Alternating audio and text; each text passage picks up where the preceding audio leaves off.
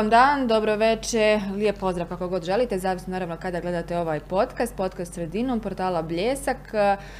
Dugo sam razmišljala kako uopće da najavim svog današnjeg gosta, jedna sam izdvojila samo jedan dio, jedan mali dio onoga što je on izjavio nedavno u medijima, onda ću kazati njegovo ime. Dakle, on je rekao, ja nisam ljekar, nikoga ne liječim, ja samo dajem da ljudi koriste ono što je meni pomoglo, teško je da čovjek ozdravi samo od ulja kanabisa, to nam je itekako dobro poznata tema, ne samo u posljednje vrijeme, nego unatrag puno, puno godina. Potrebno je mnogo odricanja, zdrava ishrana, zdrav način života, pozitivna energija.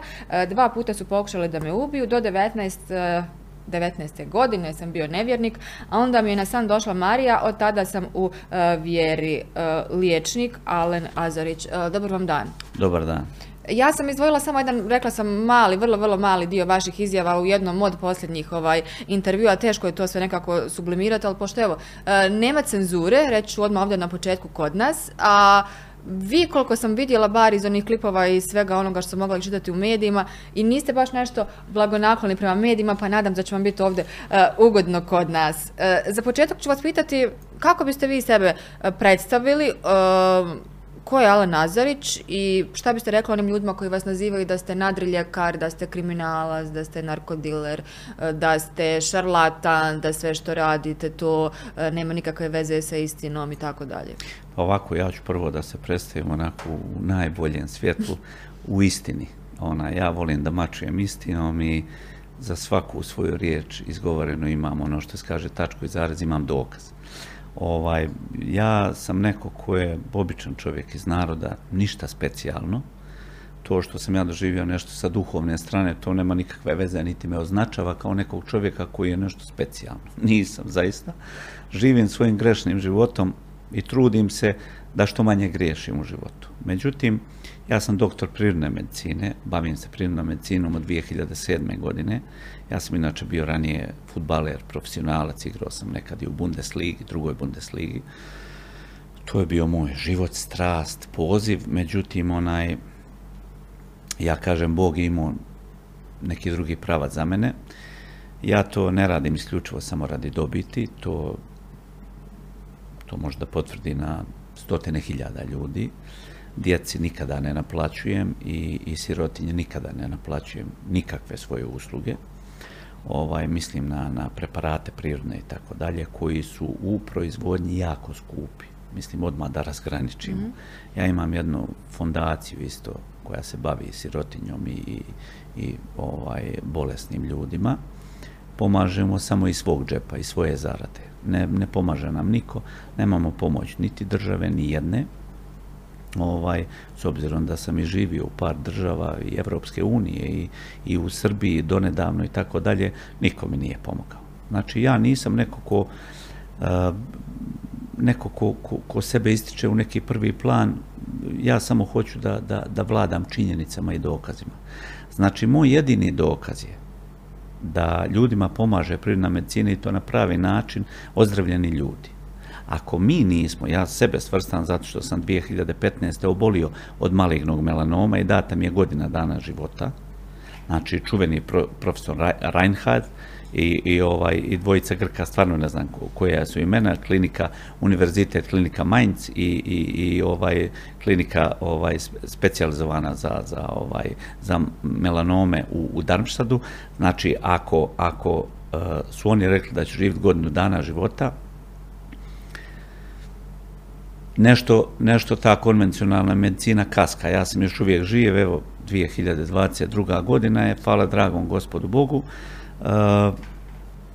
što ste radili?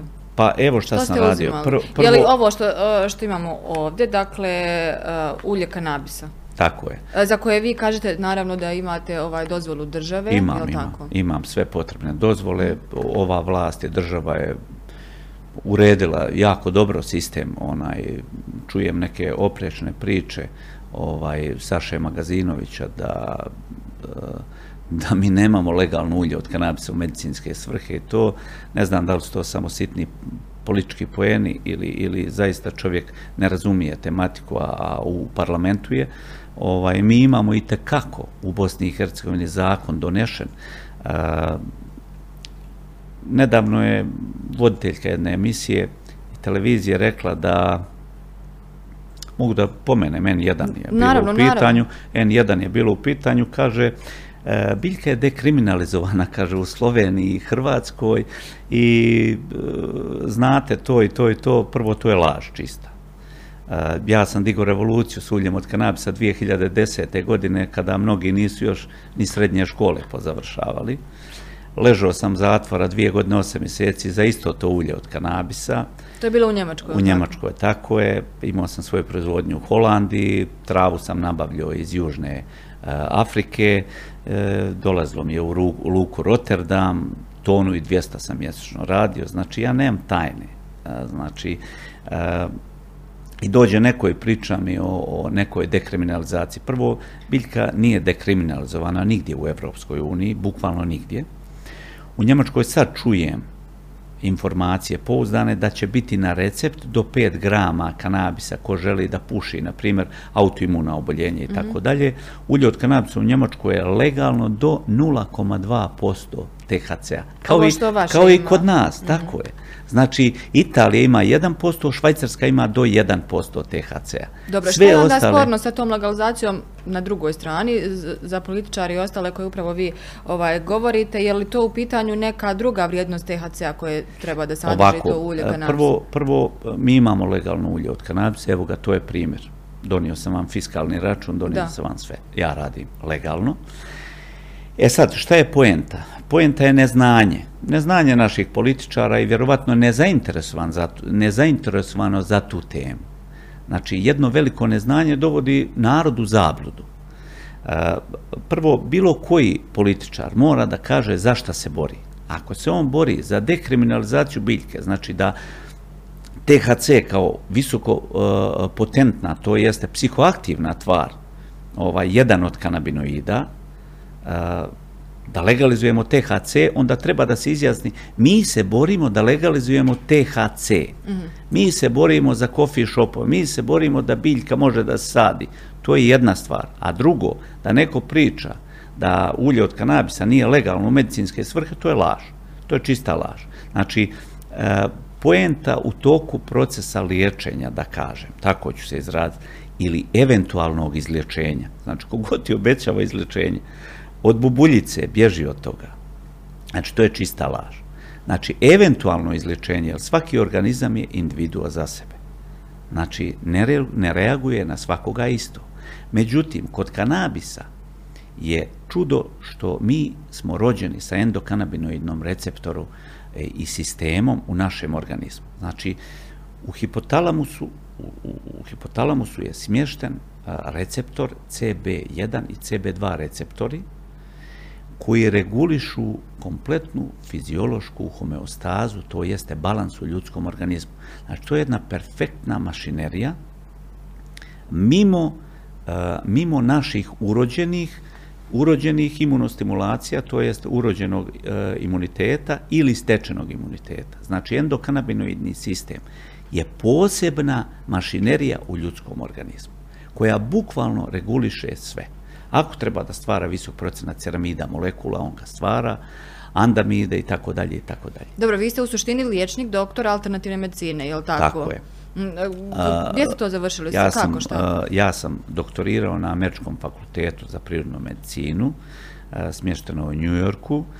Završio sam jedan dio online studija, koji su bili ljudi kao, ma daj, online može svako da završi, međutim, evo, vidjeli smo u vremenu korone da su djeca završavala školu online i fakultete i ostalo, tako da ne bih ja baš tako podcjenjivao, jer neko ko ko ima znanje, taj se ne boji ni online-a, ni privatnog nekog polaganja. Međutim, ovaj, doktorski rad, doktorska disertacija je trajala, boga mi, skoro godinu dana pisanja, da kažem, i istraživanja, tako da ja sam doktorirao na temu kako pobijediti najteža oboljenja. Prvenstveno sam to dokazao na sebi i na stotinama ljudi širom Evropske unije, da ne kažem na hiljadama. Znači, ja sam ranije u neke emisije u Srbiji dovodio ljude koji su ozdravili, koje je konvencionalna medicina otpisala. Ja, ja ne podcjenjujem konvencionalnu medicinu. Konvencionalna medicina, to jest naša klasična medicina, je nešto nezaobilazno u, u bilo kojem uh, vidu ovaj, dijagnostifikovanja bolesti. I ja se borim samo da imamo pravo na izbor liječenja. Znači, ako neko ima želju... Dakle, vi ste odbili kemoterapiju, je li tako? Ja sam odbio i kemoterapiju, odbio sam i zračenje, odbio sam i, i operaciju, odbio sam sve, jel? Poenta kod kancera, na primjer, nije posljedica. Meni je bila posljedica u glavi, na primjer, gdje je došlo do promjene boje oka, kao što se vidi. Ovaj, a, nije poenta posljedice, poenta je uzroka. Znači ja sa, sa skidanjem posljedice neću riješiti svoj uzrok, nikada. A, uzročnost je bila sasvim u nekom desetnom smjeru, da kažem stres faktor koji je broj jedan, broj dva otrovi koje unosimo u organizam kroz našu redovnu ishranu. Znači ja od tog momenta sam presjekao... Vi ste protiv šećera, hljeba, je li tako? Nisam bio do tada, bio sam mm-hmm. veliki gurman, jeo sam mnogo slatkog, previše, uh, uh, meso, uživao ko svaki čovjek što je učio od malih nogu da uživa. Ajde, da, tako sad se izrazim. Sad ste vegetarijanac, jel? Ja sam vegan. A vegan, vegan ok, ima razliku. Ponekad uzmem ribu, morsku mm-hmm. ribu pretežno, mada i pastrnka i riba svaka je negdje zdrava. Međutim, onaj... Da ne kažem da sam vegan, nego da, da se bavim zdravom ishranom. Znači ja, se, ja ovaj, sam izdao knjigu, nažalost, evo, obećavam da ću vam donijeti, onaj baš što se tiče onaj, e, ishrane, šta bi trebalo. Šećeri su otrov, šećer. Mm-hmm. Kao šećer, on hrani ćelije raka. Poenta je u jednoj ćeliji... Mislite to... na ove vještačke šećere, ne na ove prirodne vještačke, iz voća? Vještačke, to. vještačke, mm-hmm. ne prirodne iz voća, mm-hmm. ne, vještačke. Mislim na zaslađivanje vještački. Znači, poenta kad čovjek oboli od kancera, ne smije da unosi životinjske proteine. Velika je zabluda, kaže, uzmi kozije mlijeko, pomoći ti. Neće. petnaest puta brže doći će do takozvane angiogeneze ili širenja tumorskog tkiva. Znači, petnaest puta brže se hrani jedna ćelija, to jeste protein ćelije raka koji se zove P pedeset tri. Znači, taj protein se hrani životinskim proteinima, šećerima pogotovo, znači ovim, naravno, šećerima uh, i, i, i hrani se, uh, hrani se bijelim brašnom, koncentratima, koncentratima iz bijelog brašna, otrovima i tako dalje i tako dalje. Dobro, da se vratimo samo na ovaj kanabis, još, pa imamo još tema. Uh, kažete, ovo je jedna priča o legalizaciji, druga vi kažete da je to odlično ovaj, uređeno kada je u pitanju uh, zakon u našoj uh, državi. Imate ovaj, jeli, svoj koji, koji proizvodite. Imate ovaj, to bar kvotu, da, da, da, sve. Vidim. Ima i fiskalni račun, kao što ste kazali, sadrži nula zarez dva posto uh, T H C-a. Uh, međutim, negdje ste čak izjavili da bismo mi imali kao država jako puno uh, novaca, odnosno uh, poreza ili kako već, kada bi se legaliziralo, je li tako, marihuana? Na koji način i kako, na koju procena toga T H C-a se odnosi i um, tanka je granica između te, je li, zlouporabe i onoga što koristi za liječenje. Pa nije, kako nije to tanka. Nekako urediti? Nije tanka, nije tanka. To je vrlo dobro onaj, razgraničeno. Ovako, ja, ja, lično ja, bi bio spreman državi da pomognem. Ja sam dvije hiljade osamnaeste ne znam koliko ste upoznati. Stavili ste se, jel tako, na raspolaganje ako bude trebao neka, nek, u yes, nekom timu, yes. radnoj grupi? Jesam, tako je. dvije hiljade osamnaeste sam dobio poziv od jednog uh, tadašnjeg ministra vlade Srbije ovaj, da odem u Makedoniju. Mm-hmm. dvije hiljade osamnaeste godine dvije hiljade sedamnaeste izglasan u Makedoniji, dvije hiljade osamnaeste kao što sam i objavio na Facebooku, postoje slike u kancelariji premijera Zajeva tada i ne znam stvarno kako se preziva, Ljupče, ne znam, ministar poljoprivrede tada. Ja sam pisao jedan dio zakona Dobro. Koji je govorio o ekonomskom sadržaju, znači čisto ekonomskom sadržaju, jer svi zakoni prepisani jedni od drugih. Da se razumijemo, što se tiče uh, kanabisa. U, u, u Makedoniji država je stavila šapu uh, na uzgoj uh, kanabisa, znači otvorena zelena zona i, i visokoprocentnog T H C-a. Mm-hmm. Znači devedeset tri posto T H C u koncentraciji, naravno. Ovaj, država je stavila šapu. Međutim, prekršajno je kažnjivo ukoliko ti nađe deset, dvadeset, čak i preko, prekomjerna doza, onaj je kažnjivo krivičnom dijelom zatvorom. Znači, to su priče za malu djecu kad neko kaže otvorena je zona, nije. Postoji samo u Urugvaju otvorena zona, postoji u nekim afričkim državama i u Americi. Sve ostalo je laž. Češka isto je otvorena jako, zelena zona, fina, Barcelona također, Španjolska, međutim, nekad je čovjeku možda bolje da ode u zatvor nego prekršajnog da ga kazni. Ja, ja kad bi uređivao zakon, ja bih kanabis dekriminalizovao skroz. Šta to konkretno znači? To znači da biljka bude free, da se rasterete sudovi, da se rastereti policija, stopa kriminaliteta bi pala za devedeset devet posto. Ali ako, do čega bi dovela uporaba ovaj, pa dovela marihuane? Bi do, pa ne bi dovela ni do čega. Imali bi coffee shopove, kao u Holandiji, u Amsterdamu, prvenstveno. Je li moguće bi... stati samo onda za ove koji se ne liječe, je li moguće stati samo na ovaj marihuani da se ne ide dalje, jel? U pa je, novo ja... eksperimentiranje u druge droge? Ne, ne, ne, ne, da vam kažem, ja kanabis ne smatram drogom. Bez obzira i na visok procena T H C-a ne smatram ga za drogom. T H C isto ima svoju ulogu u nekom svom, to je kanabinoid od sto četrdeset četiri poznata kanabinoida. Znači T H C je jedan od njih. Znači, ja bih legalizovao kanabis ne samo u medicinske svrhe, nego kanabis bi legalizovao totalno. Mm-hmm. Radi dakle, benefita, kao full koncentrat. Full jel? Koncentrat, znači ne samo u toj formi, nego da. Kanabis. Ljudi koji žele da puše, pa izvoli coffee shop puši. I onda bi prekršajno kažnjavao ljude. Znači ti sad uhvatio sam te sa sto kilograma kanabisa, ne ideš u zatvor, nego prijatelju moj, sto hiljada eura ti je kazna. Pa izvoli. Izvoli, slobodno švercuj.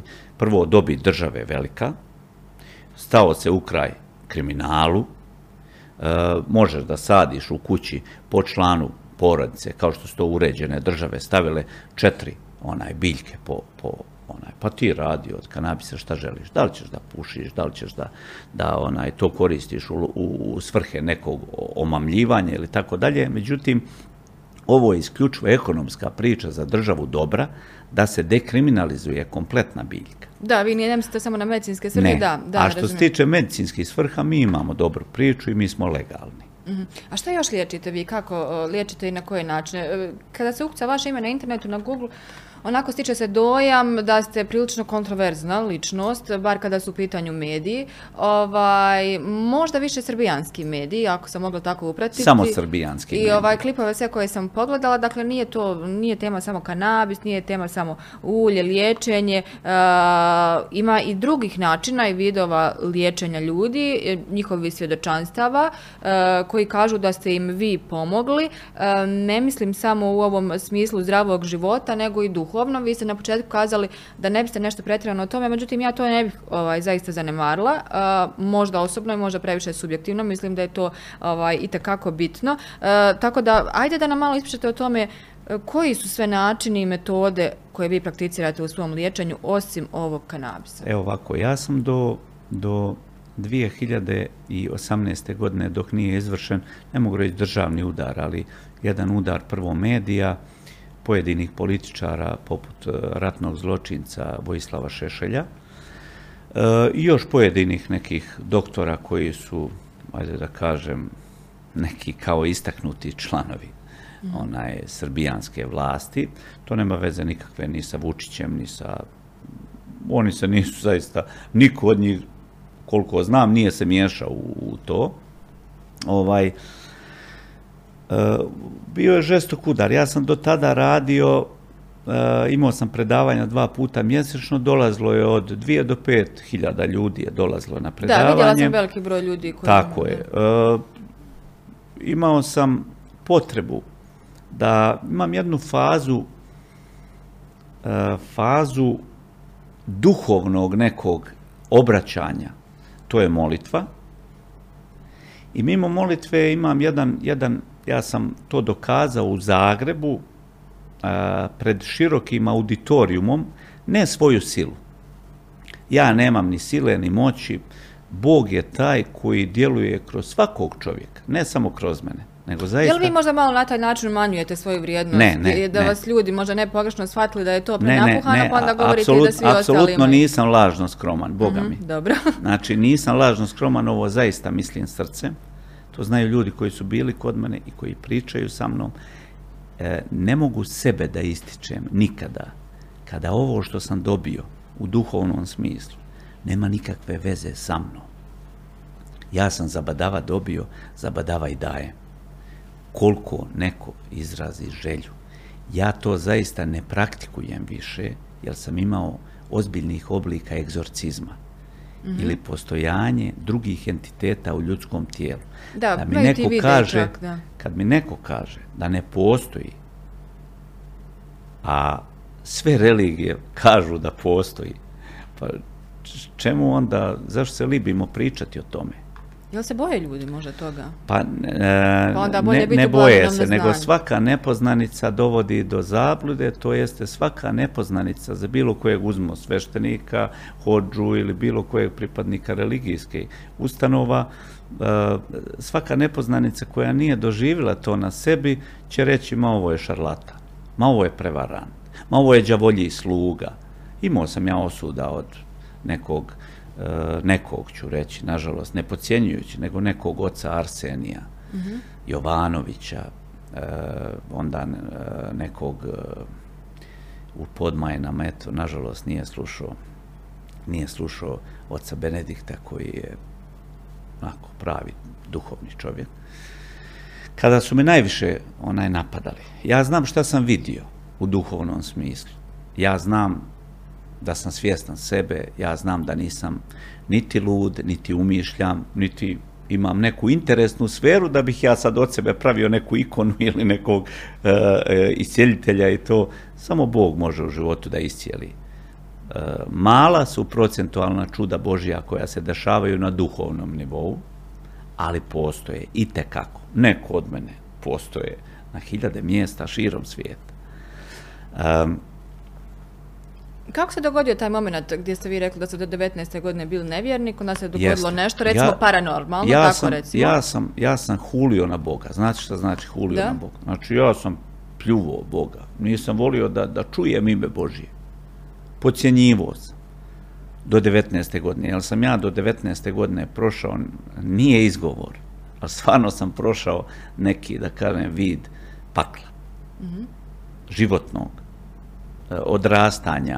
Ja sam odrastao u Mostaru, poslije mi je čitav život bila legija stranaca u glavi, ja sam od dvanaeste godine bio, otac mi je vojno lice bio i s oružjem sam bio, to me zanimalo i posvetio sam se tome i obuke u legiji stranaca i sve ostalo. Međutim, stvarno kad je počeo taj suludi rat, sve mi se okrenulo onaj, na pozitivno, hvala Bogu, nisam imao ni jedan poriv neke želje da, da sudjelujem u ratu. Nijed, znači, nijedan posto nisam, a do tada sam bio ono, Rambo je mala beba, šta sam ja bio. Iskreno. I šta sam mislio. Ja i tada nisam kakav Bog. I u devetnaestoj godini, sjećam se, ja i moja tri prijatelja smo išli i prolazimo pored crkve. U jednom selu, pored Kikinde, rusko selo se zove, prolazimo i izlazi popadinica. Mm-hmm. Ovaj, i, i izlazi i kaže, jeste li kršteni? Ja je onako pogledam, ja kažem, kako kršteni, ti normalno. Ali ja u sebi to govorim, ja kažem, ne, ne, nismo. E, bilo bi lijepo da se krstite, žena, normalno. I ja taj dan, ma svašta na Boga, svašta, ja da se krstim, pu, pa nema šta nisam rekao o Bogu. Najgore riječ što postoje. Ja legnem da spava. Moji su roditelji, nije majka, ali otac i njegova familija, znači komunjare stare, niko nekakav Bog, kako šta. Ja legnem da spava. Jednom u snu magla i iz magle izlazi Marija u svjetlo plavoj odori, prelijepa, neka haljina prelijepa. Nema nikakvih oznaka, ima ono na, po ikonama imaju oznake, ništa nema. Svjetla halna, ona kao, kao eto, počeća na, na vaštu, kao ono lagano uz tije, ne, ne mogu objasniti, kao ono, lanen, ne laneno, nego ono svilenkasto, ne mogu objasniti. Jedna ljepota koja je neprimjerena za, za ljepotu ovozemaljskog života, znači, to zaista ne mogu da, ne, riječima ne mogu objasniti. I ona kristalno čista. Ona nije riječ progovorila. Riječ, jednu riječ. Ja sam iz stomaka osjetio, nisam vidio, ali osjetio da nešto izleti. Valjda demončina što je bila, to je moje jedino razumno rješenje za ono kako sam se prije toga ponašao. Ja ustajem ujutro. Prvo se štipam, da vidim jesam živ, ali ovo, ovo je sto posto. Dakle, to je bio samo san? San, samo san. Ja ustajem, ja gledam, ja ne hodam, ja lebdim. Ne bukvalno hodam, ali da, osjećam, se osjećam se totalno lagano, osjećam se, lebdim. Ja ustajem sad, mo, moji sjede od levloj sobi, ja kažem, ja moram da se krstim. Znači, dan prije sam pljuvo, psovo. I ja kad sam se krstio... Jesu vas pitali šta vam je? Pa da, kaže, jes poludio. Ja kažem, ne, ne, ja moram da se krstim. I krstio sam se za pet šest dana, sedam, otac Vukadin u Ruskom selu, jedan izuzetan duhovnik. Ovaj, on me krstio i nakon krštenja treći dan mi se pojavi svetac u snu. Ja nemam pojma ni ko je. Jer ja nikog nisam poznavao iz tog svijeta, mm-hmm. Božijeg.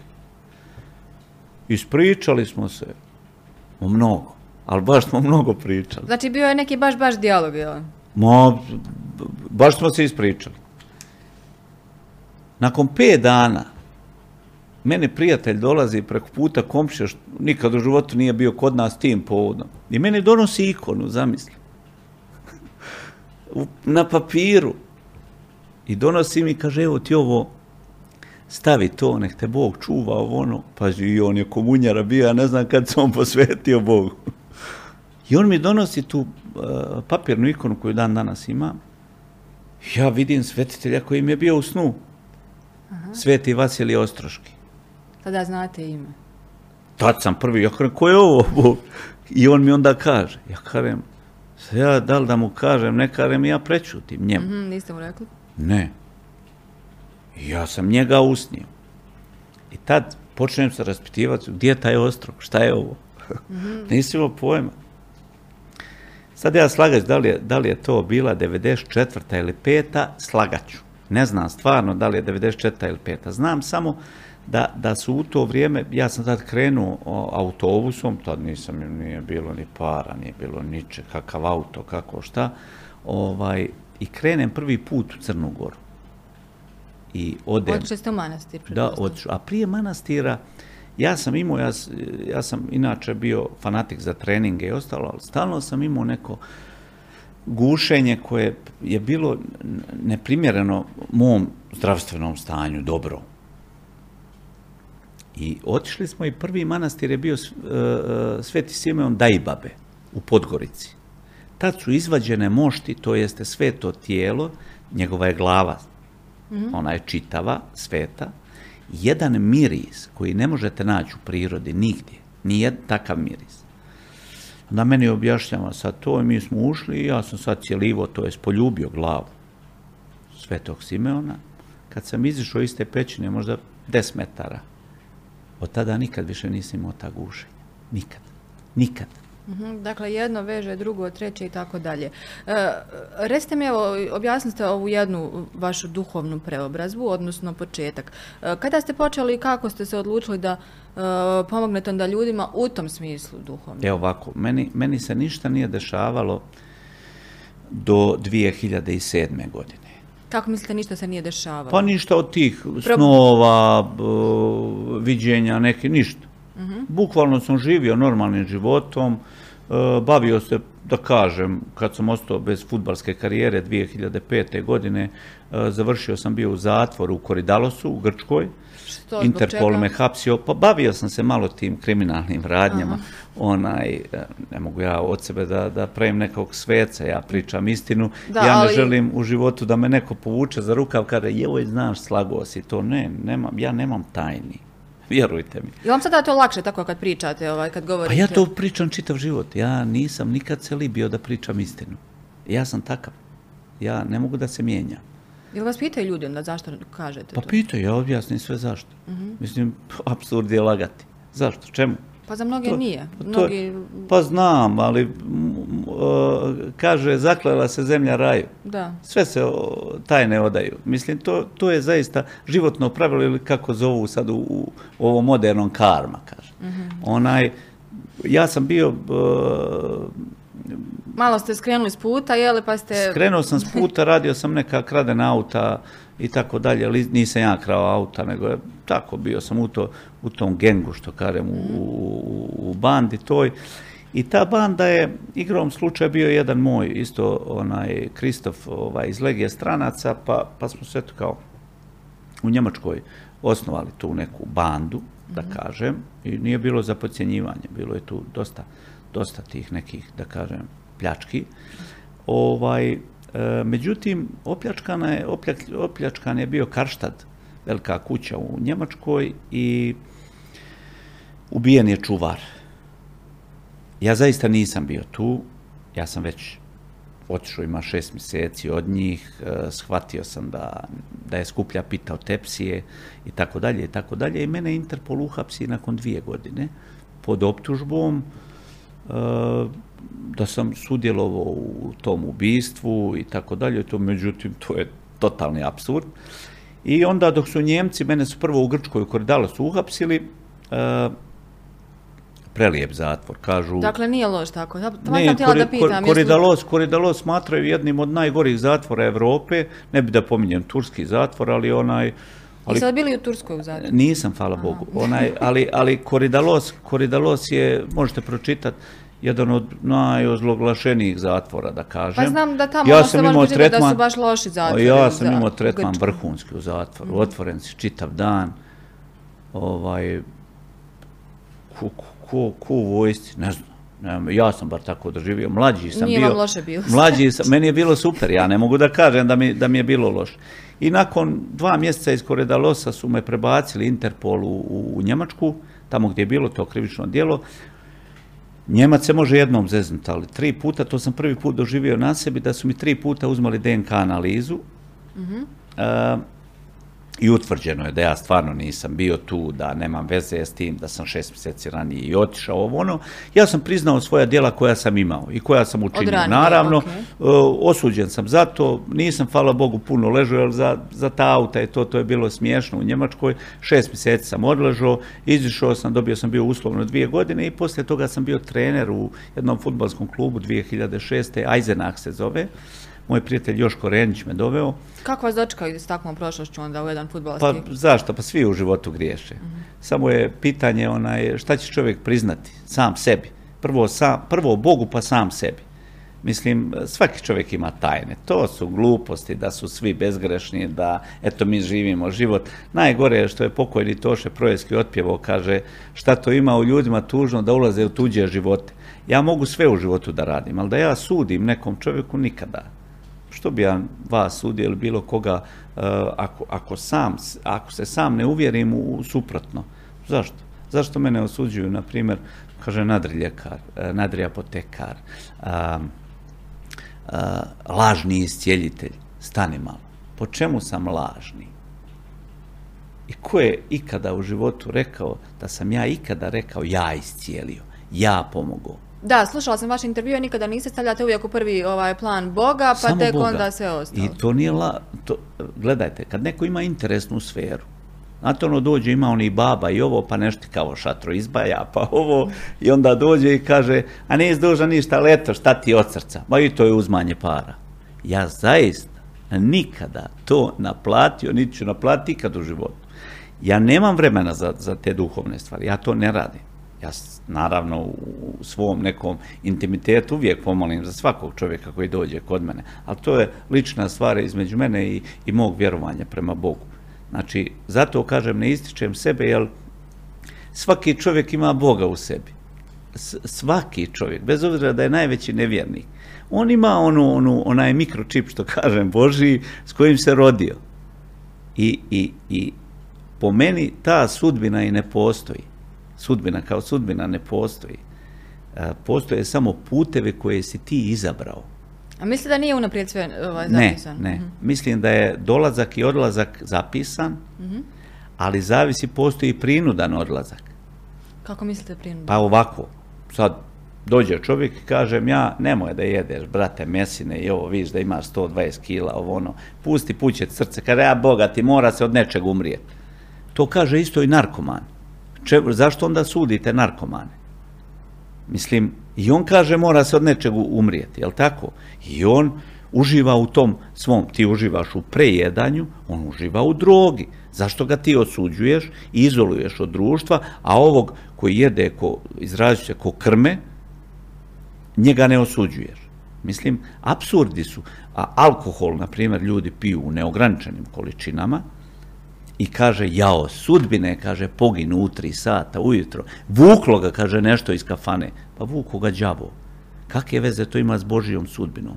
Bog kao Bog ti je dao slobodno mišljenje i slobodan razum. Kaže, čini sve, ali nije ti sve na dobit. Znači, Bog ti je dao slobodno mišljenje, slobodan razum, da ti odlučuješ u svoje ime, jel tako? Znači, ako ti je Bog to dao, ti svojim postupcima izazivaš tu takozvanu sudbinu. Ako si ti pio i loko i šmrko čitavu noć i poginuo si negdje na autoputu, jel si skrenuo s puta, udario si frontalno, nije ni bitno. Kakve Bog ima veze sa tim? Nikakve. Dakle, preuzimanje odgovornosti za vlastita djela. To je tvoj izbor. To je ta životna, da kažem, aj karma. Dobro, dakle, iz Grčke u Njemačku, u Njemačkoj se brzo dokazalo da vas tu nije bilo. Bio sam pušten, dvije hiljade šeste. godine postajem trener u Eisenach, uvodim ih u ligu, dobijam ponudu jednog ozbiljnog kluba, tada treće ligaša, sad ja mislim u Bundesligi, ne pratim više futbal, Erfurt, želili su da mi plate A licencu, da budem trener, stvarno sam ono, ajde da ne hvalim sam sebe, ali stvarno sam volio to i talentovan sam kao trener. I ja razmišljam, rekao, a licenca u Keln, idem, ima škola ta specijalna ovo, ono, i da postanem trener u Bundesligi, to mi je baš onako želja. Međutim, dvije hiljade sedme. godine, ja sam, inače moram da napomenem, letio u kanjon Morače dvadeset petog osmog devedeset osme s četrdeset metara visine, imao sam direktan pad i tad sam doživio... To je neka saobraćajna nesreća? Tako je, znači tad sam doživio, jednostavno nisam bio u autu. Znači, neko kad mi kaže, joj, pa umišljao si, ja ne umišljam. Ja sam bio svjestan toga, ja nisam bio u autu, bio sam u jednoj, da kažem, zidnoj kapsuli, ali bukvalno zid, bukvalno sjedio u zidu. I to imate dobro memoriju da se sjećate tog momenta? Sjećam se svakog momenta, ja nisam ni padao u nesvijest, ništa. Ja sam imao jednu grbotinu na leđima, auto je bio zgužvan, zgužvan. Znači, taj osjećaj, znači, to je trajalo oko dvije sekunde. Ja sam imao osjećaj da je jedno dvjesto dvije sekunde. Znači, ja sam razmišljao, jao, kako će ljudi reagovati, sad kad čuju da sam umro, pa kažu, joj, poginu Alen. I prije udara samo sam rekao, ajde da vidim kako je umrijeti. To je moja pomisao, posljednja bila prije udara. Znači, udarac, bol u leđima, neviđena, ali neviđena, to ne mogu da objasnim. Ja sam mislio da sam slomio kičmu. Međutim, kako sam ležao, vidim mrdam nogama, znači nije mi pukla kičma, idem nekom logikom, ustajem, otvara moja vrata. Međutim, malo... Ste bili sami? Ne, nas trojica smo bili, ja sam bio suvozač, moj prijatelj i njegov brat su, brat je bio teško povrijeđen, hvala Bogu, živ je, zdrav je, u suštini svi smo živi i zdravi, da kažem. Međutim, to smatram, ne znam, Bog me spasio, pa ja, duhovno iskustvo, tako je. Ja to smatram atentat demončina ili samog đavola na mene, mislim. To je moje mišljenje, jer me Bog spasio u tom datom momentu i njih dvojicu, naravno. Ali ja stvarno nisam bio prisutan u autu. Znači, to je zaista istina i... Ja sam dvije hiljade sedme. godine držao u Offenbachu jedan kafić, znači u futbal, onaj sam došao, bila pauza i držao jedan fin, onako restorančić, onaj šetačka zona, familijarno, ja, majka, bivša žena, žena mi je Grkinja bila i onaj, i odjednom ja, posvađao se taj dan prije sa ženom, ona otišla kod brata i ja, jutro, pola osam. Sve je zamračeno, je ovako, kao kod vas. Sve je zamračeno bilo. I odjednom budi me isti osjećaj, kao kad sam letio u kanjonu Morače, isti, isti, bukvalno isti. Me budi, to je jedno stanje, stanje kada vrijeme ne postoji, ne, stalo vrijeme, nema vremena. Ja sam ustao, ja nisam imao snage, ali sam bio u nekom vakum zona, ja ne znam kako to da objasnim, be, be, be, bestežinskom stanju, ne, ne znam kako to da objasnim, zaista. Jedna sila koju, koju, koju je teško objasniti riječima. Jel vam vjeruju ljudi kad im to ispričate? Uh, pa ja mislim da se istina prepozna. Uh-huh. uh, Dobro, pretpostavljam vaši bližnji koji vas poznaju baš dobro. Naravno, ovaj, da. Drugo da vam kažem nešto, to se dokazalo i vidjelo na mnogim stvarima i činjenicama, od pojedinih, pojedinih, kažem, ozdravljenja ljudi do samog egzorcizma, istjerivanja demona ili drugih entiteta iz ljudskog tijela, iz ljudske aure, životne energije. Je li zbog toga imate probleme u Srbiji? Pa imao sam. dvije hiljade osamnaeste. imao sam, napala me crkva, patrijaršija je zasjedala, od dvanaest vladika do patrijarha pokojnog. Ne, ne Pavla, ne Pavla. Pavle me nikad ne bi osudio. Pa privukao sam veliku pozornost ili sam ušao u njihov džep. Ja ne znam sad koja je onaj njihova mm-hmm. problematika. To što sam ja rekao istinu za šta se radi u manastiru Ostrog, to ih izgleda vrijeđa, koliko novaca uzmu, pokradu, i ja to ne pričam bez osnova. Znači, ja vrlo dobro znam šta pričam. Ako griješim jedan posto, ja kažem, nek mi Bog oprosti, ali ne griješim. Znam da ne griješim, zato što ja sve što kažem imam zaista dokaz. Drugo, isti taj otac Arsenije, tako ću ga nazvati otac Arsenije, da ga ne uvrijedim. Jovanović, on je bio bivši narkoman, i e, ko je onda sudi? Ko je onda zna šta je meni Bog dao ili nije dao? Možda ja jesam činio neki par grešaka što sam čitao iz neke svešteničke knjige, molitve, ali mi zaista malo šture su molitve za istjerivanje demona. Ako se oni ne prihvataju posla kojeg bi trebali da se prihvate, dato im od Boga, zašto su učeni, zašto se ne bi ja prihvatio, onaj kuku koji ima rezultat? Kaže, on je u đavoljoj prelesti, znači đavo je mene obmanuo. Pa se ja pitam logično, ako je obmana đavola da pomogneš čovjeku, da činiš dobra djela, da e, činiš dobre stvari za djecu, za ljude, za sirotinju, e, da voliš Boga, zaista svim srcem volim Boga, da ljude upućujem da idu u svoje hramove i svetinje, da se posvete Bogu, da se posvete, da pokušaju da se posvete dobrom načinu života. Ako je to đavo, onda zaista vjerujem u đavo. A šta je za vas dobar način života, prije nego što vas upitam ova neka malo manje ugodna pitanja, tako da kažem? A morat ću vam ispričati jedan detalj iz Grčke, sitnicu. Mm-hmm. Ovaj, tad kad su me najviše osuđivali, postoji jedan otac Vitalis u Kamarizi, koji se upokojio. On je bio čovjek koji je u duhovnom smislu bukvalno pričao sa svetiteljima, sa Isusom, sa Marijom, viđao je anđele, arhanđele. Njega je sveti Nektarije, čudotvorac, eginski, ozdravio na javi od mikrocelularnog tumora pluća. Znači, on je gradio jedan manastir u Kamarizi i bio je jako teškog stanja, pljuvo je krv i tako dalje. To su posljednje faze kancera, mm-hmm. gdje je a, došao neki monah i rekao, brate, šta ti je problem? I on kaže, ma brate moj, da mi je dočka da izgradim ovaj manastir, pa mogu da se upokojim, da umrem. Ja Boga volim, ja se smrti ne bojim.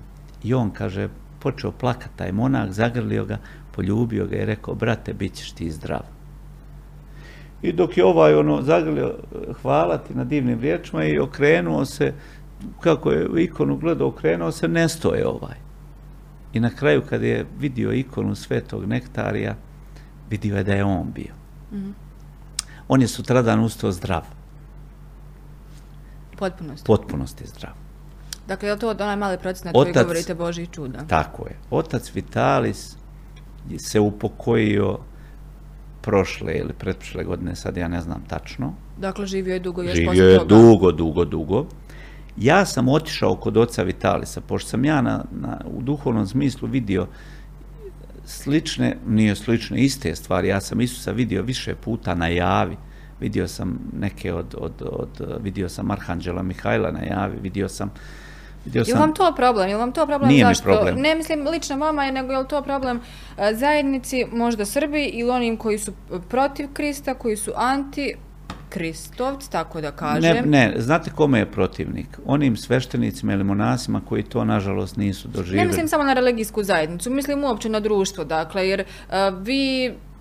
osim zbog toga i zbog drugih stvari, zbog kanabisa i tako dalje, imate brojne probleme, dakle, nije to nešto čim vi ustanete sada bez stresa, dakle, imate i mnogo stresa i svašta nešto i obolili ste bili i sve.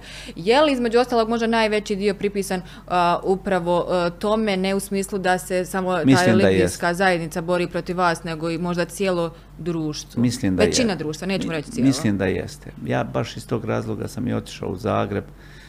Postoji jedna, jedna ozbiljna udruga, da kažem, o, ozbiljni ljudi od e, e, Plečko je organizovao i, i Vedran Korunić i ozbiljni doktori i profesori su organizovali jedno društvo.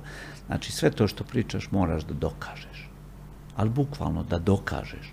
Ti kažeš da si neki... Kad dokažete nešto, što se onda dogodi? Kakve su reakcije? Recimo sad ako vam ja nešto hipotetički kažem ne vjerujemo, ali vi imate dokaz, kažete ovako crno, bijelo, to, to, to, to, to, nauka kaže to, to, to, onda bi bilo malo glupo, jel, da čovjek ne vjeruje, odnosno da porekne. I što se ipak dešava kad vi kažete da imate dokaze za sve to što tvrdite? Ne mislim naravno samo na kanabis. Evo, sad ću vam reći nešto. Najveći dokazi su relevantna izlječenja ljudi, kako fizičkog, tako i duhovnog tijela. Znači, evo, ispričat ću kratak slučaj. Evo, kratak slučaj ne mog iscjeljenja, nego Božijeg. Sa osamnaest godina djevojka je, sa četrnaest godina djevojčica jedna je doživjela fraz majka je umrla na rukama. Od tog momenta više nikad nije pričalo dijete. Obilazili su sve moguće ustanove, na, na kraju psihijatrija, dali su joj antidepresive i tako. Dijete ne priča.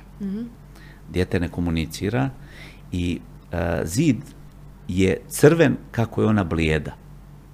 Znači, ja tu boju nisam, to je mrtvačka boja. To dijete je došlo kod mene i ja imam jednu fazu, da kažem, malo se udalji i, i, i, i kad e, ja se molim na svoj način. Nemam ja neke specifične molitve. Meni je dovoljno da kažem, Bože, molim te, pomozi ovoj osobi, molim te, ti znaš šta je, ja ne znam. I onda odjednom mi se stvara to stanje, vakum stanje, kada vrijeme staje. Ja takav imam osjećaj kad krene, a i onaj koji je preko puta mene, ili hiljade ljudi preko puta mene. I e, ja vidim svjetlost iznad nje, ogromno svjetlo, i to svjetlo se izdvaja pored nje, i pored nje se stvara svetac. A taj svetitelj zove se, on je u manastiru Lelić, Lelić, njegove mošti ili sveto tijelo, sveti vladika Nikolaj. Ja se nasmio, jer mi je mnogo drago kad vidim. To iskreno ne možemo vidjeti, ali mi, tako da kažem, s treće strane... To ne mogu ja da vam svetno kažem. Aha, aha. Ja nisam kompetentan da kažem. A je li bio kažem nekad neko, je li bude tu prisutan? Da, da, da, vidilo, vidilo je dosta ljudi. Aha, okej. Okay. Znači, dakle, ne ja, ja volim to da, da, da pitam ljude uh-huh. šta su vidjeli, da li su odstili, šta su vidjeli. A, vidilo je dosta ljudi tim duhovnim očima na, u tom dijelu, aspektu. Uh-huh. Međutim, a, a, ja sam poslao tu djevojčicu u manastir Lelić. Nisam je ja iscjeljivo. Ja sam bio jedan mali jedan putokaz, kanal neki putokaz gdje čeka nju izlječenje. Ta djevojka je otišla, ja sjećam dobro datuma, dvadeset osmi mart dvije hiljade desete. godine. Sjećam se datuma zato što je to presudno negdje u mom životu bilo, tad sam prvi put vidio tako nešto na javi, tad mi se prvi put na javi desilo to na taj način. A, dvije hiljade desete. godine, dvadeset osmi mart, jer moj je rođendan tridesetog marta bio. Bila je nedelja, otišla je, cjelivala je mošti, čitana je molitva, ja sam zamolio monaha da joj čita molitvu, Bila, bili smo ja, ona i njen otac. Mm-hmm. Znači, čitana je molitva nad moštima svetog vladike Nikolaja. U utorak je ta djevojka došla, crvena, normalna, priča. Prava zdrava. Prava zdrava. Ta djevojka je rodila dvoje djece, ta djevojka živi u braku. Znači, ona je jedan od, primjer, jedan od stotine primjera koje ja mogu da vam navedem i dovedem svjedoke koji su to doživjeli i proživjeli. Tako da zaista, opet vam kažem, ne glumim lažnu skromnost. Bog je individua za svakog od nas. Oni koji ne vjeruju, ne treba da sude.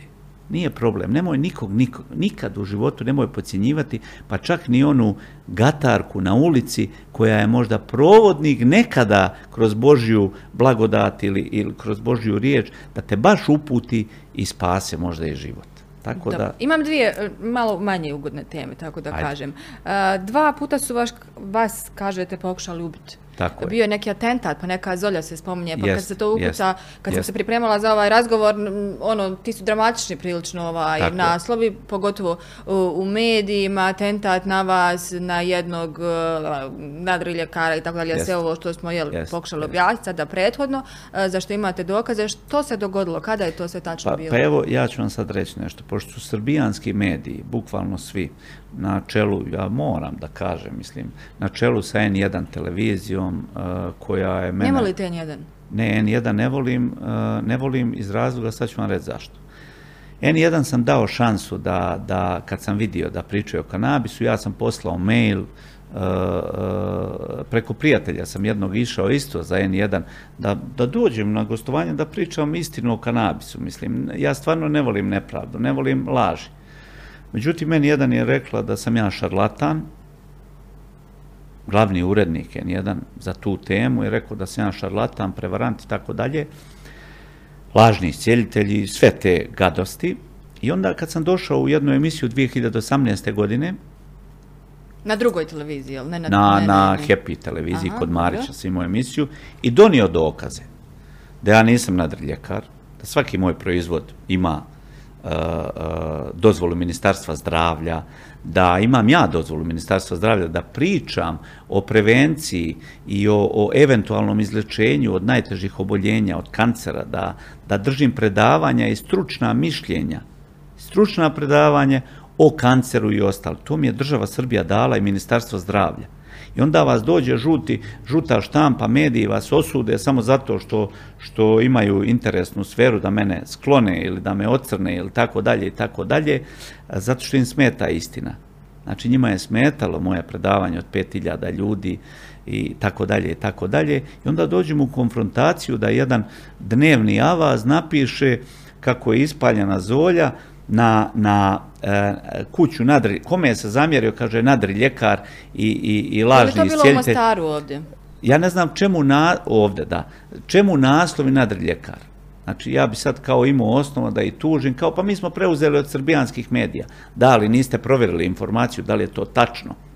Ja nemam ni jednu krivičnu prijavu za bilo kako nadriljekarstvo u Srbiji, nikad u životu nisam pozivan ni u policiju, ni na bilo koji razgovor, zato što je žuta štampa samo napisala i to je to. I kao to se provlači. Da, ali neće se baviti sada vi s njima, niste nikakve tužbe. Ne bavim ništa. se, nisam tužbe zato što sam morao da bježim ovdje, jer, jer su mi napravili igranku, crvena Interpolova potjernica. Zbog čega je bilo tako? Pa bila zbog podloški za jaja. To nisam baš najbolje razumjela, tu sam negdje pročitala. Podloške to... za jaja i prazne kutije za vino, koje ja nisam nikad duž. Smiješna stvar, smi, smijurija. Imao, što, što, šta je bilo s podlošcima? Imao sam firmu dvije hiljade devete. godine, ja i moj kompanjon. Dobre. Taj kompanjon, dok sam ja studirao u inostranstvu, je iskoristio pečat firme i ovo i potpisao i uzo, zafalilo mu para, ovaj, uzo i prodao za deset hiljada eura, uzo je od nekih ljudi na odloženo plaćanje, podloške za jaja i prazne kutije za vino. I zbog toga je bila crvena Interpolova. Zbog toga crvena Interpolova potjerca. Četiri godine robije i tako dalje. I sad smo na Ustavnom sudu, ustavna žalba i pišemo, pre, predsjedniku Vučiću pišem pismo za pomilovanje, jer to je stvarno apsurd i sramota jednog suda u Kikindi, onaj, to je niži sud, nazvaću seljački sud, onaj koji je prevashodno čini nedjela, a ne dobra djela. Ovaj, ne, nema prave, izgubio sam, izgubio sam vjeru u, u, u pravdu i pravo, vjerujte mi. totalno sam izgubio vjeru. Jel kad vidite... Pa dobro, kod nas uglavnom u sudovima ne pobjeđuje pravda, to su mi pravnici sami rekli, ovaj, vrlo često možete čuti od ljudi koji rade u pravosuđu, ne samo od sudaca, od odvjetnika, od stranaka u postupku i tako dalje.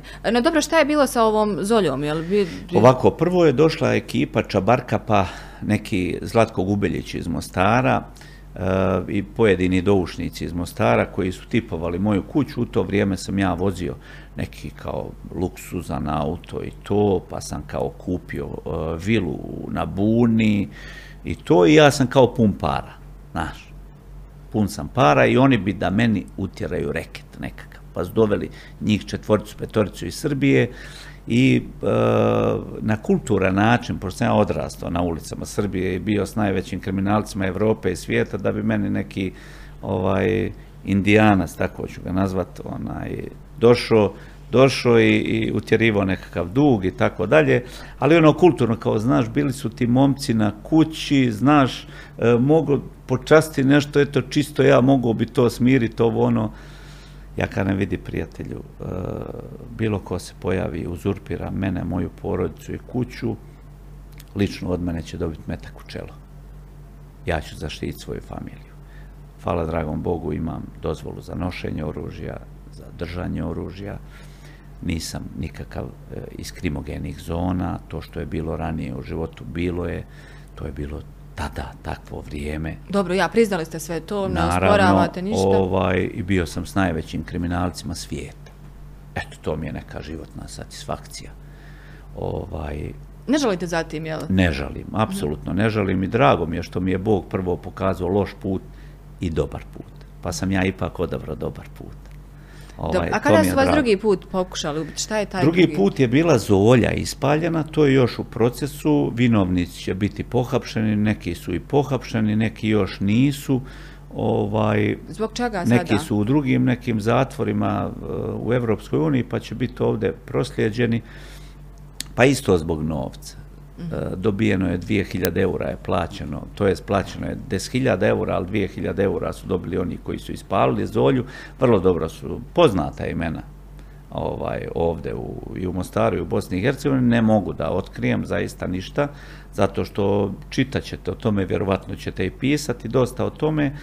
Tako da, eto, to je bio taj neki drugi. Pa onda treći sam imao sad neku isto, nekog tamo Sarajlije, ona isto, prijavio se na to policiji, naravno, isto su neki šatro mangupi, kriminalci na baterije, ja ih tako zovem.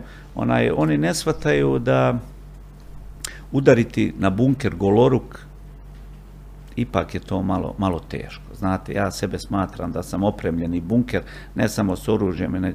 Ja sam prošao životnu školu i jednu jaku obuku da bi me baš neko reketirao, i drugo, biti u ono vrijeme sa Jusom Bulićem, pokojnim Jusom Bulićem, Arkanom Batom, Tarlajom i svih onih, vidimo se u Čitulji, to su bili moji drugovi s kojima sam radio, s kojima sam, ja sam ih učio da pucaju, istog tog Batu Tarlaju, pokojnom Mitu, što su digli onaj Luleta iz Niša. Eto, možete da vidite koja su to imena.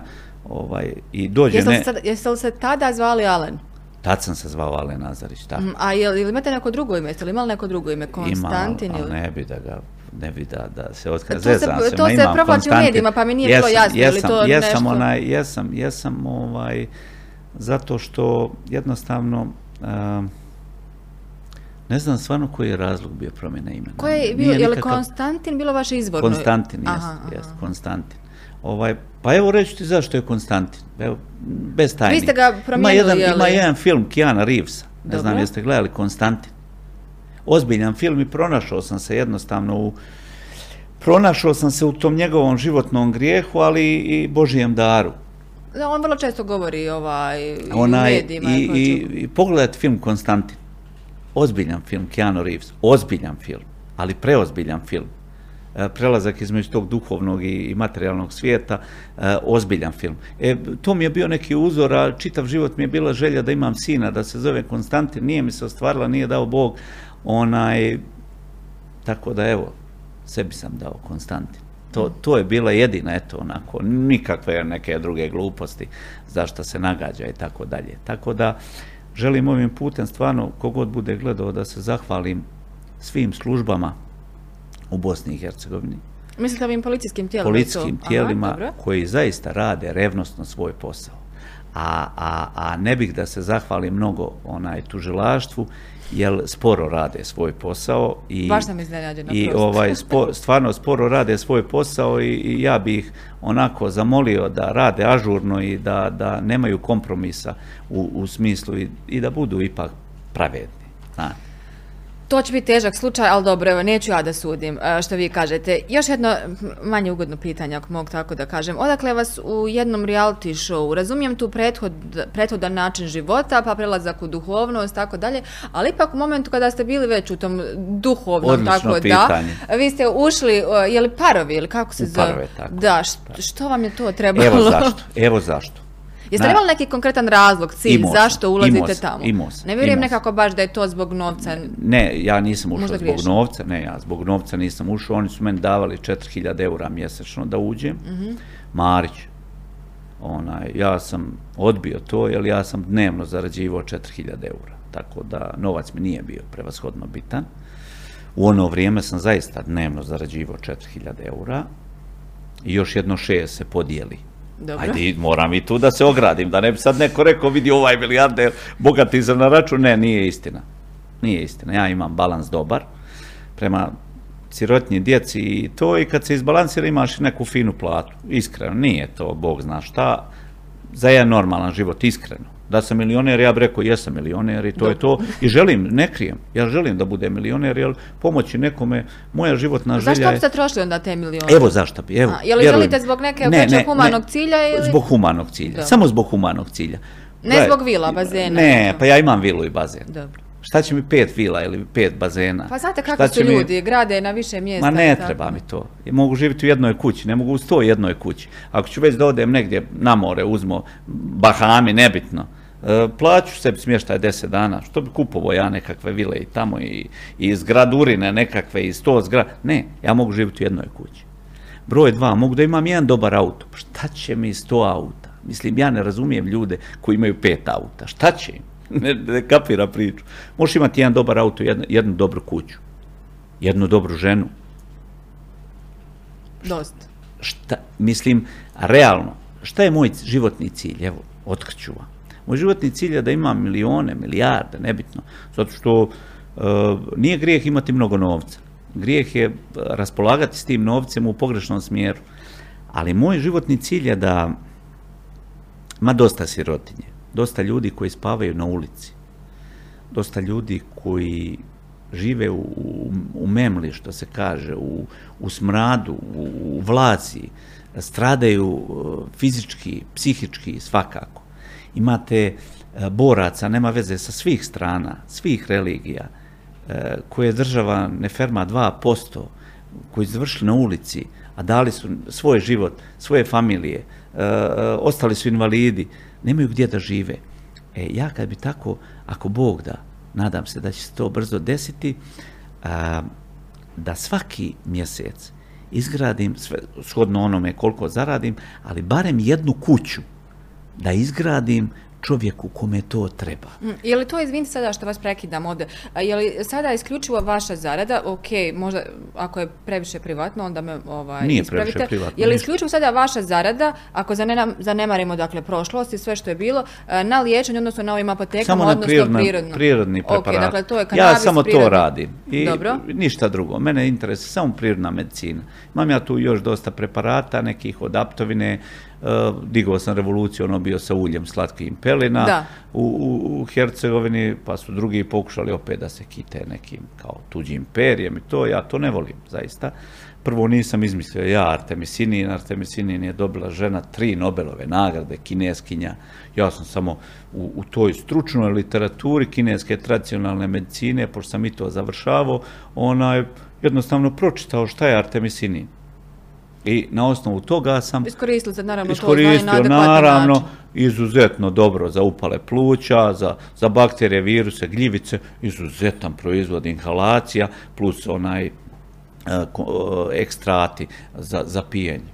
nikakva nauka, neka pretjerana. Dobro, nećemo zaboraviti ove parove. Šta se dogodilo s njima? E ovako, ja sam ušao u parove isključivo iz dva razloga. Prvi razlog je što su mi dali u prime time-u emisiju od dva i po sata. Dobro.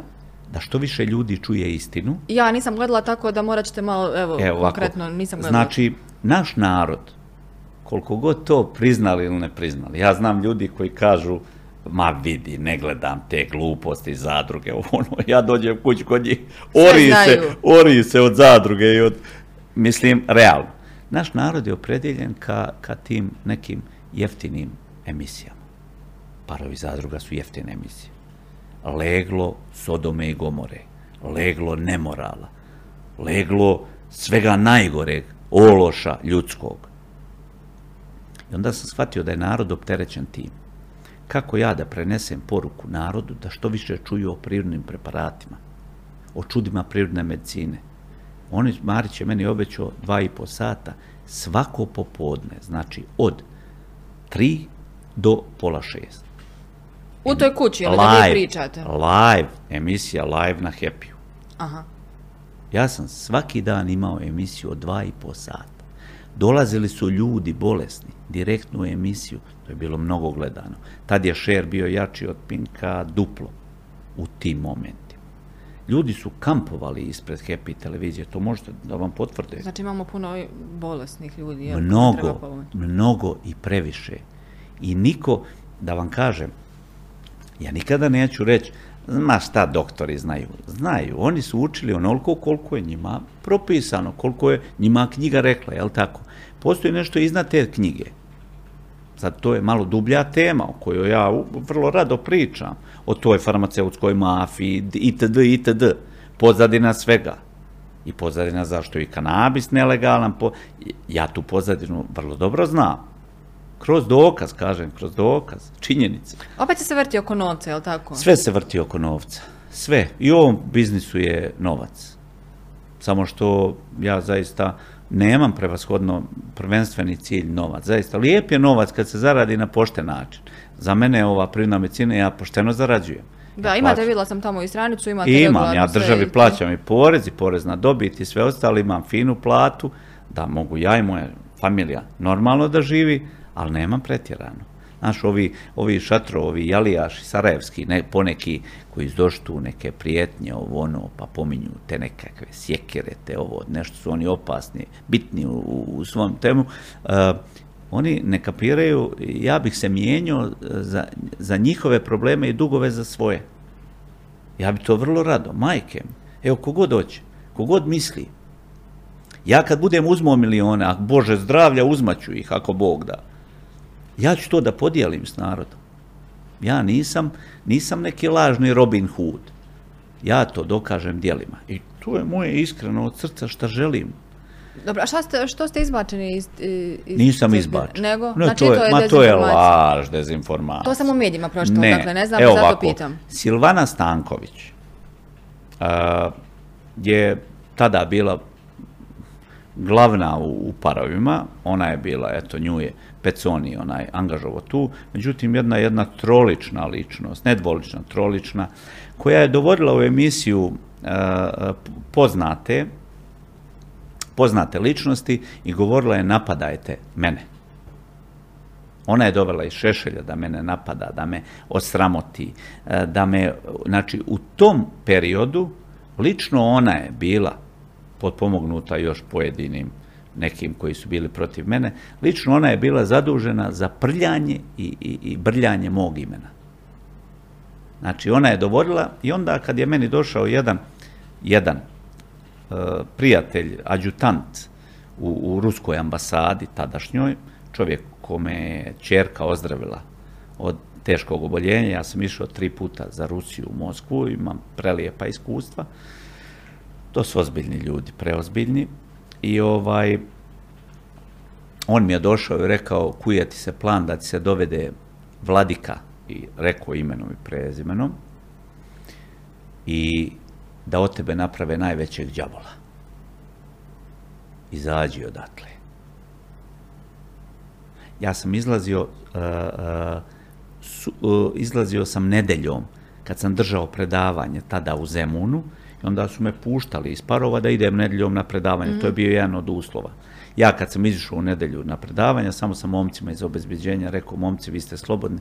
I ovaj kaže, izgubit ćemo posao, prijatelju. Nazovi, reci da sam došao sa deset ljudi, da sam vas prisilno izbacio.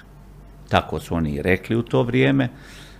I onda su oni šatro proglasili da su oni mene diskvalifikovali. Nisu, ja sam sam otišao, to je istina. Ja sam sam otišao zato što je Silvana Stanković jedan loš čovjek, jako loš čovjek. Ja znam da ljudi nemaju iskustva da pričaju novinarima jedni protiv drugih, jel tako?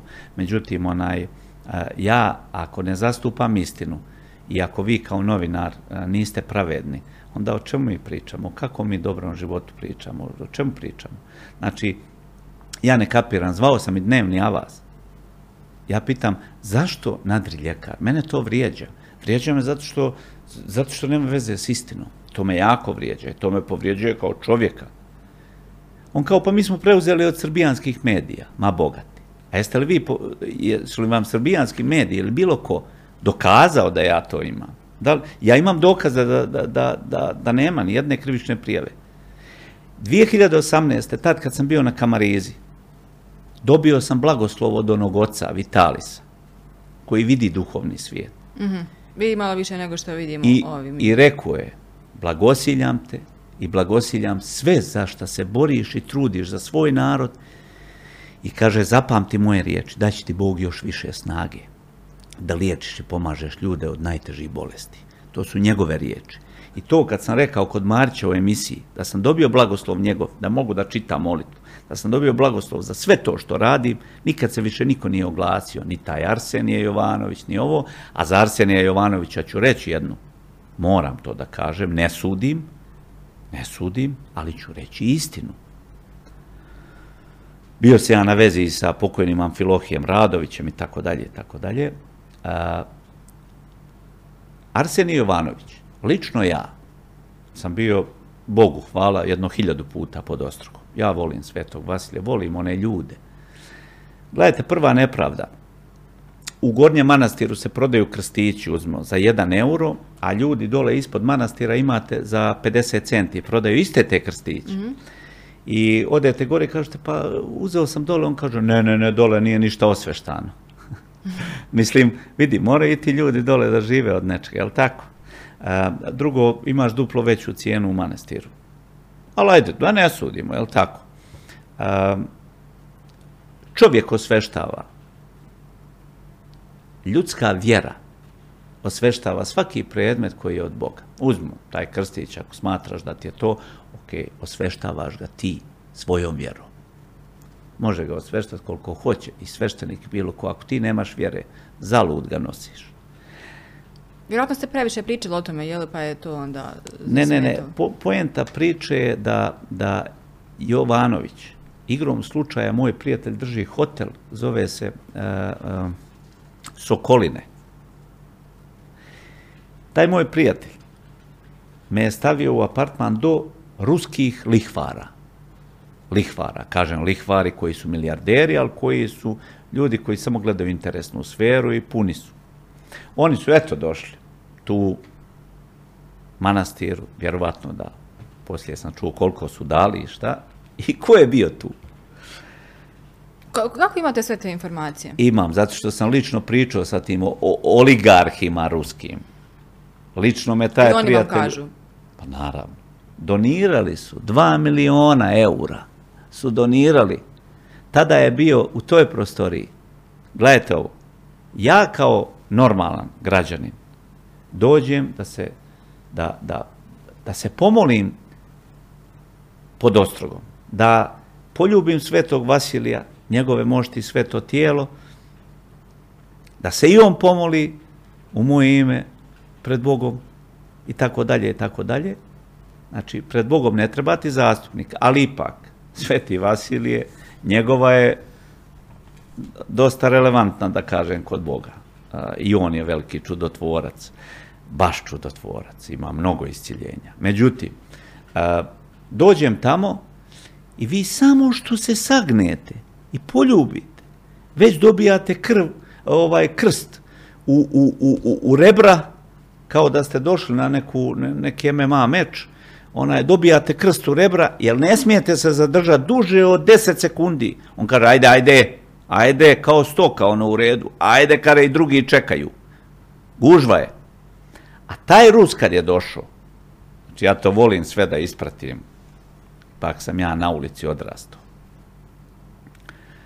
I dođem i gledam, Rus ulazi kod Svetog Vasilija, ulazi Arsenije Jovanović, ulaze svi ti monasi, pričaju. Sat vremena i pedeset minuta nije gužva, ja. Se zadržavaju unutra i tad nije gužva. Tad ne dobija taj krst ovdje i kare ajmo drugi. A ljudi pređu hiljade kilometara da dođu do Svetog Vasilija, ma samo da bi tri minuta, ma onaj minut mu je važniji u životu, jer mu je dijete bolesno, ili je on bolestan, ili je neko od familije bolestan. Pa treba mu taj minut da se iskaže iz ljubavi i, i, i da se isplače, što se kaže. Ti mu ne daš taj minut i ti sebe smatraš Božijim čovjekom. Tako da vrlo dobro znam šta pričam, vrlo dobro znam i poznajem neke monahe koji su bili tu i vrlo dobro znam koliko se uzmalo i u mantiju i ostalo. Čvrsto tvrdim, iguman manastira Ostrog je neko ko se dobro uvukao, da ne budem vulgaran, gdje u, u, po, kod pokojnog Amfilohija Radovića, i to je jedan mnogo loš čovjek. Dobro. Eto. E, da zatvorimo tu temu. E, dvije stvari su nam ostale. Koronavirus, cijepljenje. A vrlo i striktno i oštro ste bili, imali ste čak neke live-ove a, protiv cijepljenja, a, govorili ste o koroni, o tome a, što se unosi, je li organizam, a, kako djeluju farmaceutske firme. I još jedna stvar, a, vi ste za slatki pelin, koristite neke te čudotvorne gljive, a, malo da nam ispričate o tome, pogotovo je to bitno za jel, ljude koji su ovaj, dosta bolesni, a, da možda dobiju te neke informacije kada je u pitanju liječenje, ali prije toga mi objasnite i a, ako možete jel, sa dokazima, odnosno vašim argumentima, a, zašto ste protiv cijepljenja, a, protiv koronavirusa? Evo zašto. Prvo, sam sastojak vakcina nikoga nije objavio. To je broj jedan. Broj dva, nijedan doktor mi nije potpisao na samosopstveničku odgovornost da, da odgovara pod punom krivičnom materijalnom odgovornošću koliko imam posljedice vakcina. Jel tako? Od vakcinisanja. Kad mi potpiše jedan doktor pod punom krivičnom materijalnom odgovornošću, kao što ja potpisujem ljudima kad god hoće, da moj nijedan proizvod nema nuspojavu, ja ću to svakom potpisati. Neću obećati izlječenje, ali ću potpisati da moj jedan proizvod ne može da ima nuspojavu. Nijedan. Osim pojedinih proizvoda koji mogu izazvati blage alergijske reakcije. Blage, ali ne i smrt. Ako je Svjetska zdravstvena organizacija priznala da je Pfizer platio milijarde oštete za najveću prevaru sa vakcinama, za smrt mnogih ljudi, zašto bi im ja onda vjerovao? Ako... Jeste li vi cijepljeni inače? Ne mislim samo na koronavirus. Na ove redovne ne. vakcine koje se primaju kada ste jeli u nekom dječijem dobu? Pa kad sam bio M M R vakcinu, hvala dragom Bogu, nisam primio. Uh-huh. To dobro, onda imam, je to bila odgovornost imam, vaših roditelja tada. Zašto M M R? Evo, pomenut ću vam. Da ne budem ja neki antivakcinaš, kao. Ne bojim se ja. Niste antivakser, jel? Pa nisam klasičan antivakser, nisam. Ne mogu, mislim, prvo nije moje polje, to je broj jedan. Broj dva, reću vam primjer mog prijatelja koji je bogat čovjek, ne bih ime da iznosim, baš bogat čovjek, mm. nisam ga dugo, dugo vidio. Njegovo dijete je obolilo od autizma. Jedno dijete zdravo, pravo, koje je počelo da priča, sve odjednom kad je primio M M R vakcinu, tajac. Kaže, vaše dijete ima autizam. Čovjek se nije pomirio s tom činjenicom i ode u Austriju. Radi genetiku njegovu majku, sve, sve, sve, sve čisto. Platio je sto pedeset hiljada eura. Vidite ovaj podatak, sto pedeset hiljada eura. Čovjek ima papir, ima sve. Donosio je on na srbijanske medije i niko to nije objavio. Niko. Niko. utvrđeno u Austriji u Austriji utvrđeno uzrok autizma, oblik trovanja teškim metalima. Čovjek odlazi u Ameriku, u neki centar. Čiste je dijete od teških metala, dijete je zdravo. Čovjek je platio skoro osamsto hiljada dolara terapije da očiste njegovo dijete od tih teških metala. Koja metoda je bila, ja ne znam. Ja bilo što da vam kažem, slagaću vas. Znam da ljudi koriste M M S kapi, koriste ulje od kanabisa. Ja imam slučaj dijete autizma, međutim nije ozdravilo, da ne laže. Mm-hmm. Ali ima velika poboljšanja, mm-hmm. baš velika poboljšanja, ali nije ozdravilo, mislim. Ja ne mogu reći ozdravilo, neću da lažem. Međutim, kažu neki zeolit na nanotehnologiji da može izbaciti, ne znam. Ne znam, neću da pričam o polju koje stvarno ne znam. Ali ja, lično, moj stav i moje mišljenje je da su vakcine zlo. To je moj lični stav i lično da, mišljenje. Da, vaša ja neću nikome da sugerišem, nemoj se vakcinisati. Ja samo iznosim svoje mišljenje. Što ne mora da znači da je istina ili neistina. Ali na osnovu činjenica, dokaza Svjetske zdravstvene organizacije. Drugo, samo jedno pitanje da vas pita. Ako se vi vakcinišete, u ono vrijeme ja nikad masku nisam nosio. Ma nikad. Nikad u životu, svađao sam se po Mostaru sa svima. Mene svi znaju po tome. Neću da nosim masku i to je to. Evo, zarazite me. Ja sam tražio ljude da me zaraze koronavirusom. Ne zato što sam ja neko ko ima nekakav lijek protiv koronavirusa. Ne, nego jednostavno da dokažem ljudima da postoje neke sasvim drugačije stvari u prenosu svega toga itd. itd. Ako ste vi vakcinisani, čime to ja vas ugrožavam? Kao, da, dobro, to su neka logička pitanja zaista. Kao nevakcinisan. Ako ste vi vakcinisani, vi ste zaštićeni. Eto, kažemo da ste zaštićeni. Doktori kažu, da. Što nosite masku i dalje? Čega se bojite ako ste zaštićeni? Nek mi odgovori jedan, eto, ovaj, doktor, nek mi odgovori e, bilo koji doktor, imunolog, e, e, bilo ko da mi odgovori, eto. Dobro, imali ste te live-ove kojima vas je pratilo dosta ljudi, no zanima me još za kraj ovaj dio vezan za ove gljive koje koristite u svom liječenju. Ne, puno ih ističete. Ističu čitav život, to je Ganoderma lucidum. Dobro. Ili po kineskom Lingzi, uh-huh. e, proizvodi se na Changbei planini. Ganoderma lucidum, ulje iz spora, je jedan ozbiljan koncentrat od dvjesto pedeset kila spora, dobije se jedan litar ulja.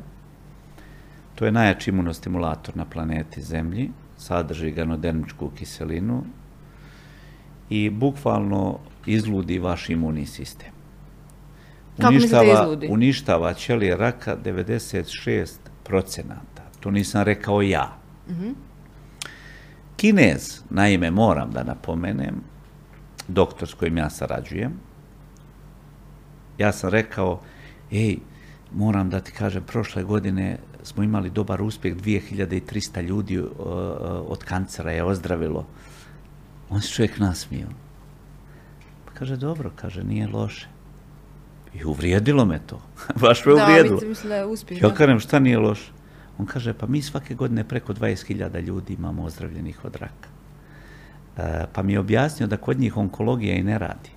Mm-hmm, koriste svi tu alternativnu medicinu. Svi kinesku alternativnu, kinesku tradicionalnu medicinu mm-hmm. koriste i e, onkolozi nemaju pravo tamo da koriste hemoterapiju i to, to samo laži. Insuinacije. E, ja lično ću da vam kažem opet moje mišljenje da je hemoterapija nažalost najvarvarski način nekog liječenja pacijenata, ali nažalost naši onkolozi ne znaju za drugo. E, previše im putnika dolazi, ovih trgovačkih putnika, mm-hmm. farmaceutskih kuća, od Pfizera, Roša, itd. E,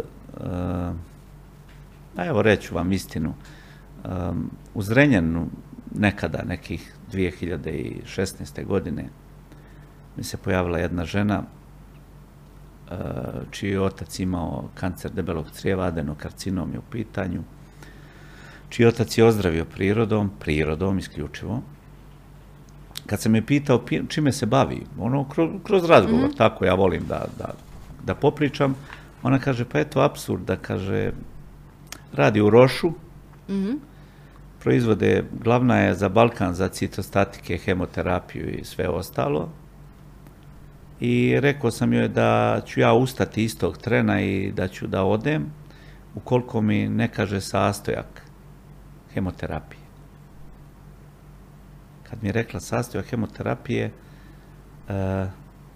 malo je falilo da padnem u nesvijest, iskreno. Uh, znate kako oni provjeravaju tu crvenu, takozvanu hemoterapiju? Uh, stave pločice, obične pločice.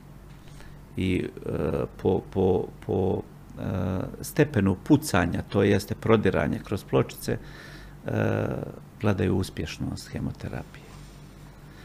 Znate, kad sam jednom doktoru rekao, a ja sam imao ozbiljne razgovore sa profesorom, doktorom Vladimirom Kovčinom, po meni jedan od čuvenih svjetskih onkologa, koji je završio u Francuskoj. On ne pribjegava hemoterapiji, postoje imunostimulacije sada mm-hmm. u medicini, međutim, jako pretjerano su skupe i slabo koji pribjegava, osim oni koji su puni ko brodovi da, pa ne mogu rade. To se li priuštiti. Onaj, tako da, Na, nažalost, niko ne odgovara za posljedice hemoterapije, otkazivanja organa, pogotovo jetre, bubrega, pankreasa itd. itd. I svi potpisuju na samo sopstveničku odgovornost. Da, e, to je ono što ste vi kazali, ovaj, da vam neko, neka vam ti doktori ovaj, potpišu jel, pod krivičnom materijalnom odgovornošću bilo šta, pa i te vakcine. E, i, i imam jednu još stvar za kraj, kratko. Kako živite danas u Mostaru? Jako, jako teško, nezadovoljan. Mm, čime ste nezadovoljan? Nezadovoljan sam teško? Ljudima, sam nezadovoljan. Mm. Nezadovoljan sam šupljacima, nezadovoljan sam... Dobro, vi ste rođeni ovdje, ali niste živjeli jesu, ovo? Živio sam ja koliko? Do devetnaeste do osamnaeste Praću osamnaeste, otišao sam malo, ono, legija stranaca, ovo ono, i onda sam, nisam se nikad više ni vraćao u Mostar do devedeset šeste godine. Onaj...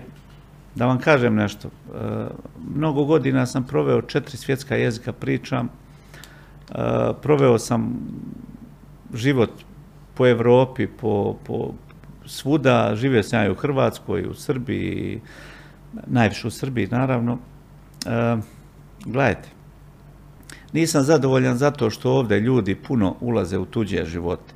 Ovdje se ljudi bave tuđim pragovima, a njihov je prljav i itekako je dobro prljav.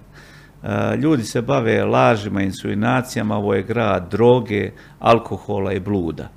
Koliko god se to činilo, prihvatili ljudi ili ne prihvatili, danas mladi nemaju razorno od osim da šmrču, da koriste speed, da koriste travu.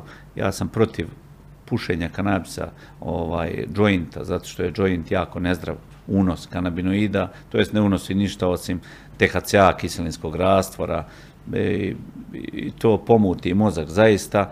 Ovaj, i, um, mladi, mladi su generalno, uh, mlade generacije, osamnaest devetnaest godina, pa i mlađi, su ti koji su teški narkomani. devedeset posto mladi, garantujem vam, eto, nek roditelji obrate dobro pažnju na svoju djecu.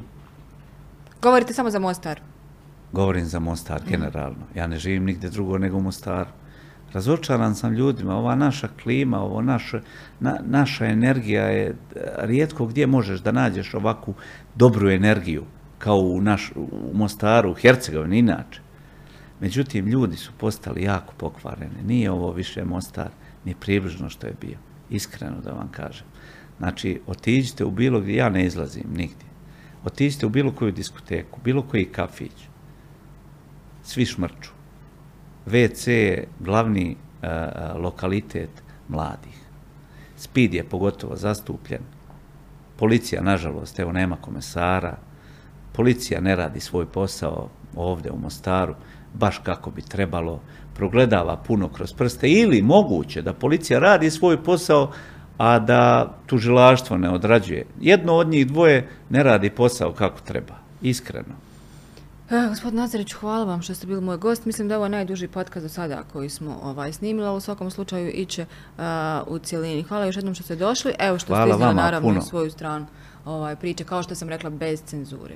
Hvala vam puno na pozivu i evo, vrlo rado ću se uvijek odazvati onaj poziv. Hvala još jednom, a vama poštovani gledalci, posjetioci portala Bljesak Info, pratite nas dalje naravno na našem YouTube kanalu, ali i na našem portalu i naravno na a, društvenim mrežama. Hvala još jednom.